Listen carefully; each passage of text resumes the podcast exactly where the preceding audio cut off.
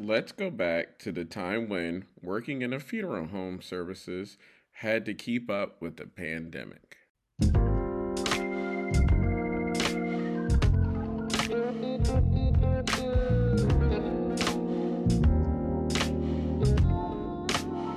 Everyone has a story. I'm your host, Chris McLean. Welcome to The Time When, a podcast exploring the lives of everyday people. Now is the perfect time to hit pause and subscribe to the show and leave a review. For additional information pertaining to each episode and to find out our monthly book club choice, visit our website, thetimewhen.net. Hello, everybody. Today's guest is Public Relations Director at Choice Funeral Homes in Philadelphia, PA, and he is an ordained elder and serves as pastor of the National Temple Worship Center, TC Cartwright. Hello.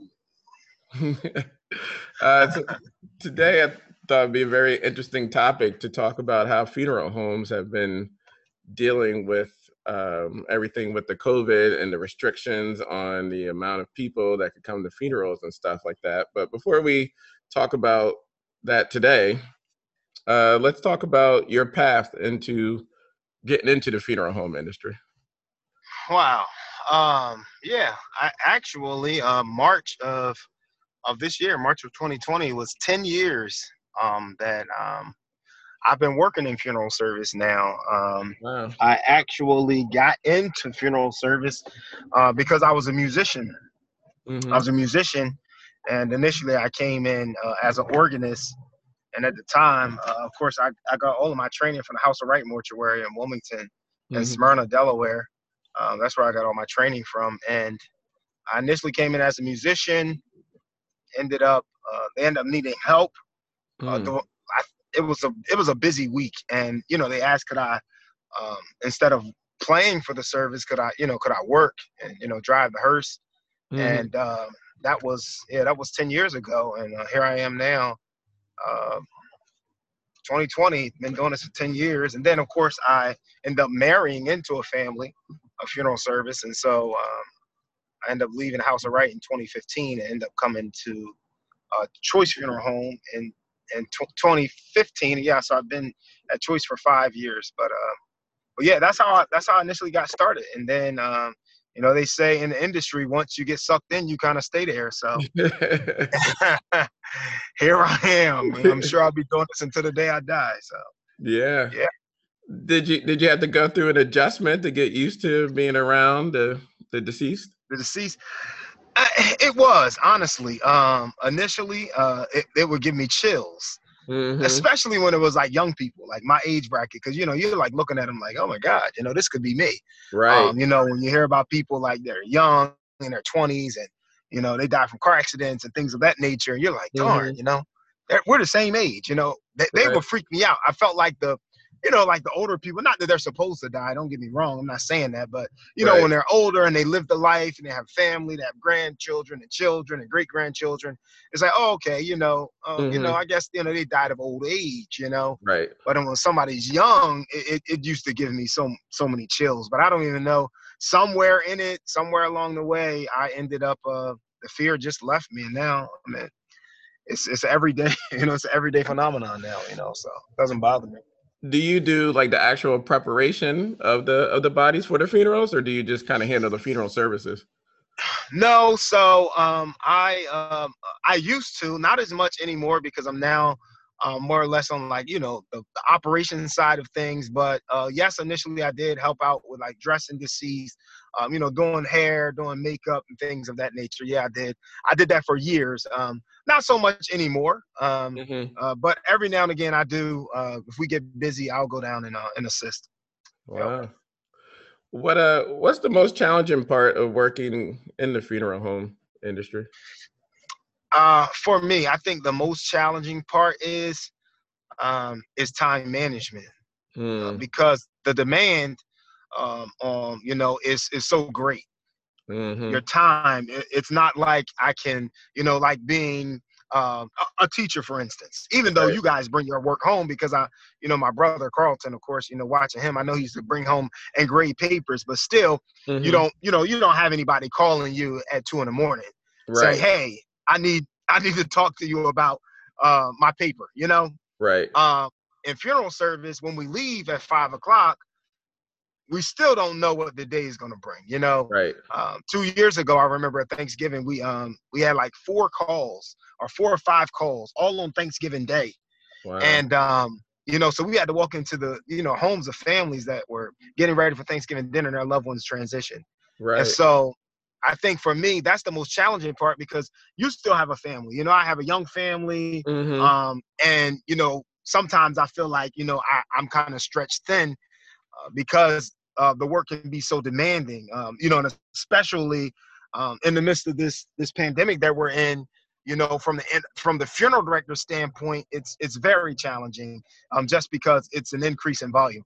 But for me, the most challenging part is just time management.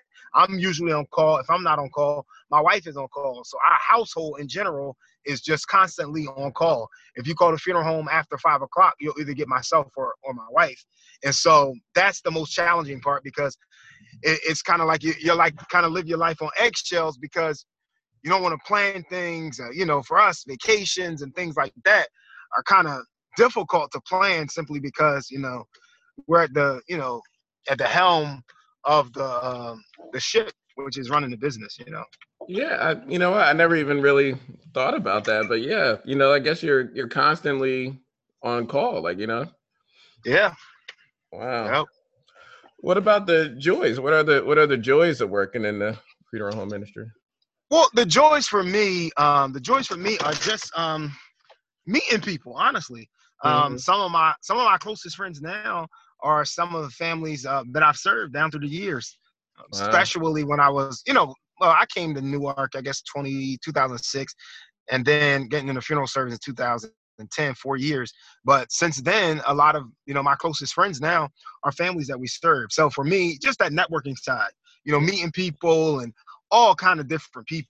You know, you meet um, I mean CEOs of businesses and corporations and and things like that. And so just meeting people, interacting with people, of course, coming from a large family, mm-hmm. you know, we like people. Yeah. so we like people. So um it's really good. Um just just meeting people. I love that part of it. Hmm. So I know you talked about right now the demand is high with the with the COVID with the pandemic, but um, how else has the uh, pandemic affected the uh, industry? that it really has shed light on, I think in Philadelphia anyway, it shed light on, I guess, the good and the bad, meaning uh, the funeral directors that are are business people and those who are just kind of in it. Um, not not really business people. I think the people who are compassionate and the people who are just kind of doing it just to do it. Um, you know, mm-hmm. it was a little disheartening because um, just in Philadelphia, it was in, it was on the front page of the Inquirer. There was a funeral director that actually was was mm-hmm transporting people from the hospital to the medical examiner. He did it in the back of his pickup truck. And and and the the, mm. the newspaper article shows him standing on top of somebody's loved one on the back of his pickup truck. Wow. And he's just had like a rug over top wow. of him. And um and so the demand is great. And so for me, I mean, you know, I, especially when I first got in, so I want to serve everybody, my family, anybody connected to me. I wanted to mm-hmm. serve them, you know, because I felt like they deserve the best. Mm-hmm. You know, they deserve the best, and I know I could give it to them. And but you know, it's just disheartening for me. Not not only are we busy, but it kind of separates those. You know, okay, um, you know, we're gonna have to say, you know what, we unfortunately we can't take any more families. You know, um, you know, mm, just because right. I want to do what's right in the eyes of the people. Um, luckily, you know, uh, we didn't reach that point, but but it was close, honestly, because um, mm-hmm. you know, you're talking in a month of April. You know, we when we traditionally do um, between 25, 20 and 25 funerals in a month, and you know, we did 53. Mm-hmm. And so, wow. you know, that that's a that's a heavy demand. Not only that, um, a lot of the people, uh, because the recommendation was that they do a direct burial or direct cremation, a lot of people were getting cremated. Mm-hmm. And then mm-hmm. the crematories actually shut down, uh, meaning they said for a week they wouldn't accept anybody. So now we have people that are are just you, traditionally. We come and make arrangements. You can take you directly to the crematory, be cremated. We have your loved one's ashes back in a mm-hmm. in, in a few days. Now it's like a few weeks now, mm-hmm. you know. And so, um, wow you know, it, it's just that demand. But I think for me, um, you know, not only was it demanding, but it also, you know, it, it kind of, you know, it separates the those who are professional and those who are unprofessional. You know, um, and um, mm-hmm. luckily we didn't. You know, we we didn't have to get to that point, but it. I mean, it was it was close. It was almost there where we are like, uh, we can't do anymore. We can't. You know. Do you, do you find that that difficult, like having that compassionate side and dealing with like people being sad? Like you know because we kind of talk about like doctors maybe sometimes where they have to go in and tell families you know like hard news or something like that like you know like does, does it affect you sometimes? Like do you have to bring it home like seeing the people sad? Yeah i mean i think it does um um you know um but for me you know i always put myself in a place and i mean that every time i sit down with a family i'm like okay this is somebody's mother so you know, how would mm-hmm. I want my mother to be treated? You know, this is somebody's grandfather. Right. This is somebody's father.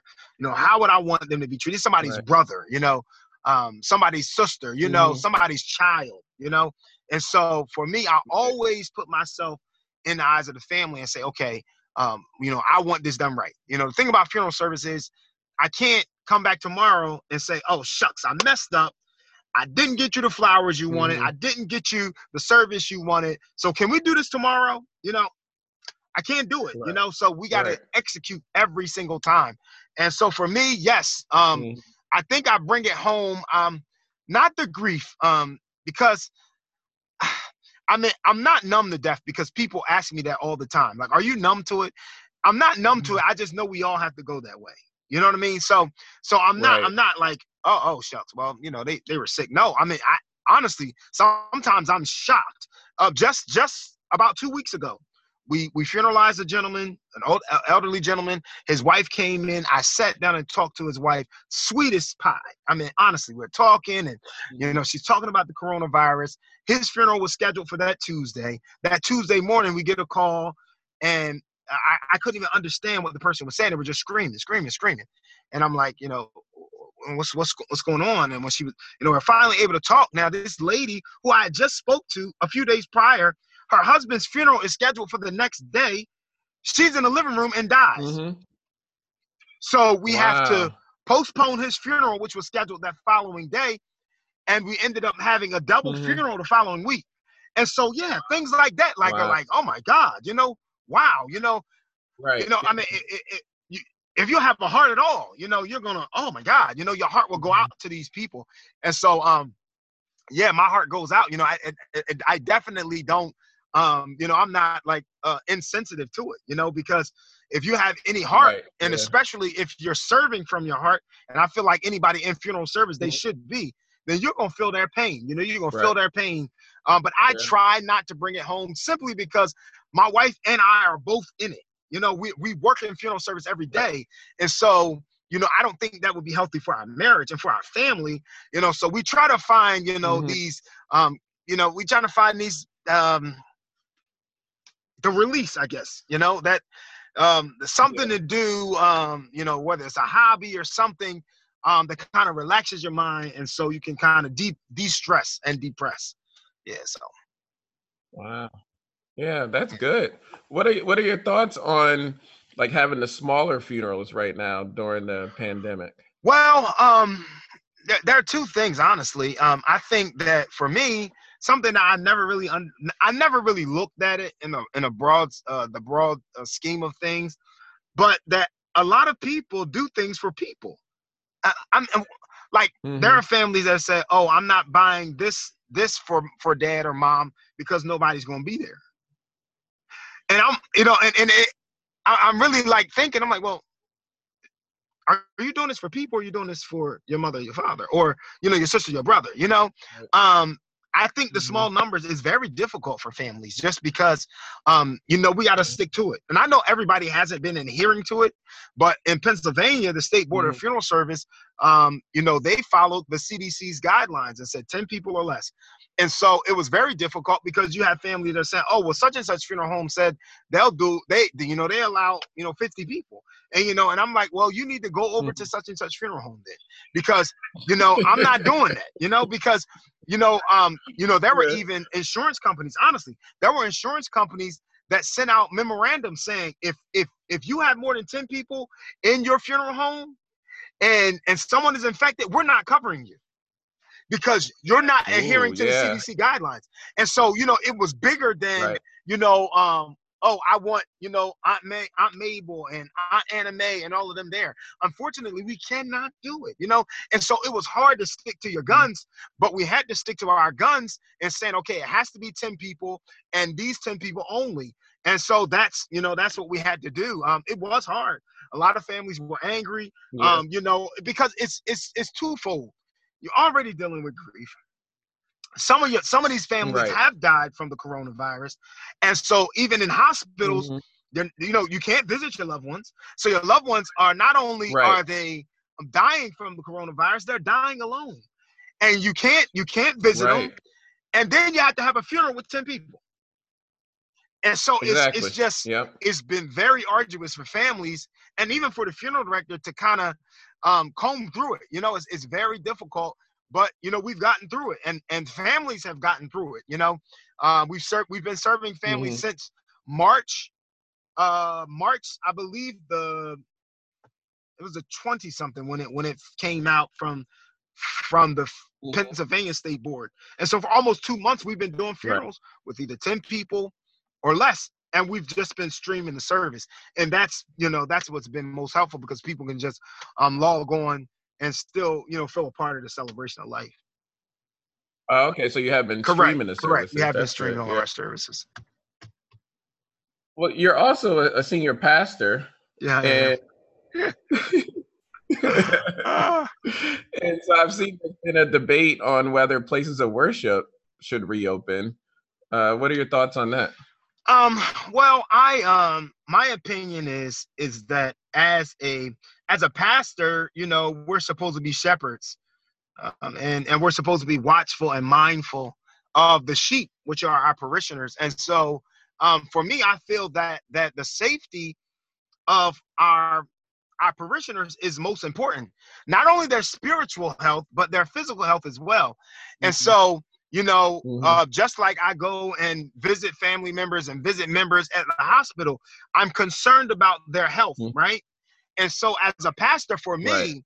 i can't be concerned about more concerned with my church reopening than i am with um you know the health and well-being of, of the parishioners and so um for us Right. since the end of march uh, we've been streaming live every sunday um and i've been having the 10 people i've, I've Yeah. stuck to the cdc's guidelines and we're just doing 10 people unfortunately some churches are all about money i'm, I'm sorry to say it but they are and and they're making Mhm. money you know um the forefront of their argument because there's no way that I can effectively do ministry when I have a possibility that I can contaminate my members. And so for me, I'm not doing it. You know, I'm not Right. doing it.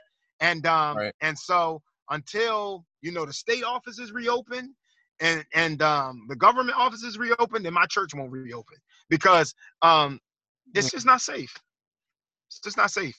Mm-hmm. And that's that's got to be what's most important. Do you think um, the future of either churches or or funerals will will have a like this COVID will have a lasting effect on the future of them, or you think it'll kind of go back? Um, I don't. I don't honestly don't think church will ever be the same. Um, just because, Mhm. um, for me anyway, in the city, um, I'm I'm in the heart of I'm in the heart of West Philadelphia, um, and I and I don't think Mhm. church is.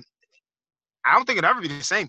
For me, I feel like it kind of pushed me because I have a I have a split church. I have like an older church. I took over a church that had been in existence since 1958. I mean, my grandfather was a part of this church, uh, going back to the 60s. You know, and so Mhm. for me, I have a split church. I have an older church and then I have a younger church. And so my younger Mhm. church had been pressing me for months to, to go to live worship um, and online worship. And I'm like, ah, no, you know. Well, the COVID happened. I had to do it, you know. So I literally, it made me do it. It made me buy everything that I needed to go live every Sunday uh, via YouTube and Facebook. And Mhm. so um, I think it will have a lasting impression. One is, you know, you don't have to necessarily be at church now. And that's, I mean, we've been Right. saying that for years. Uh, oh, you got to be in church. Oh, you Mhm. got to be a member of a church and all of this. And, um, but now, now what happens? You know, some people haven't been in church in three months. Right. So what are you saying about them? You know, are Mhm. they not, Are they not saved? Are they not? They not have a relationship with God because they're not in church? And so I think it will. Honestly, I think it will have a lasting impression. Um, but um, you know, all things work together. So you know, it'll mm-hmm. it'll be mm-hmm. something good. I think in the long run. Yeah. What about for funerals? You think funerals would change in the future? Well, I think so. I mean, I've never gone live for a funeral ever. You know, and so now, right.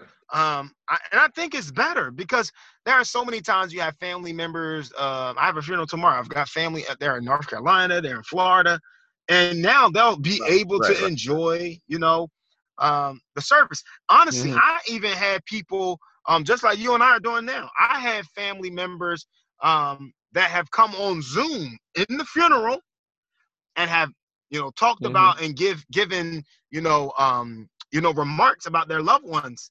And I mean, think about it. That that hasn't happened um, for me anyway in ten right. years. And so I think yeah, mm-hmm. it's going to change. I think both um, are going to change for the good. You know, I really do. I, I think you know when life gives mm-hmm. you lemons, you got to make lemonade. You know, um, and and if you don't, right. then you'll be among some of the ones that won't survive.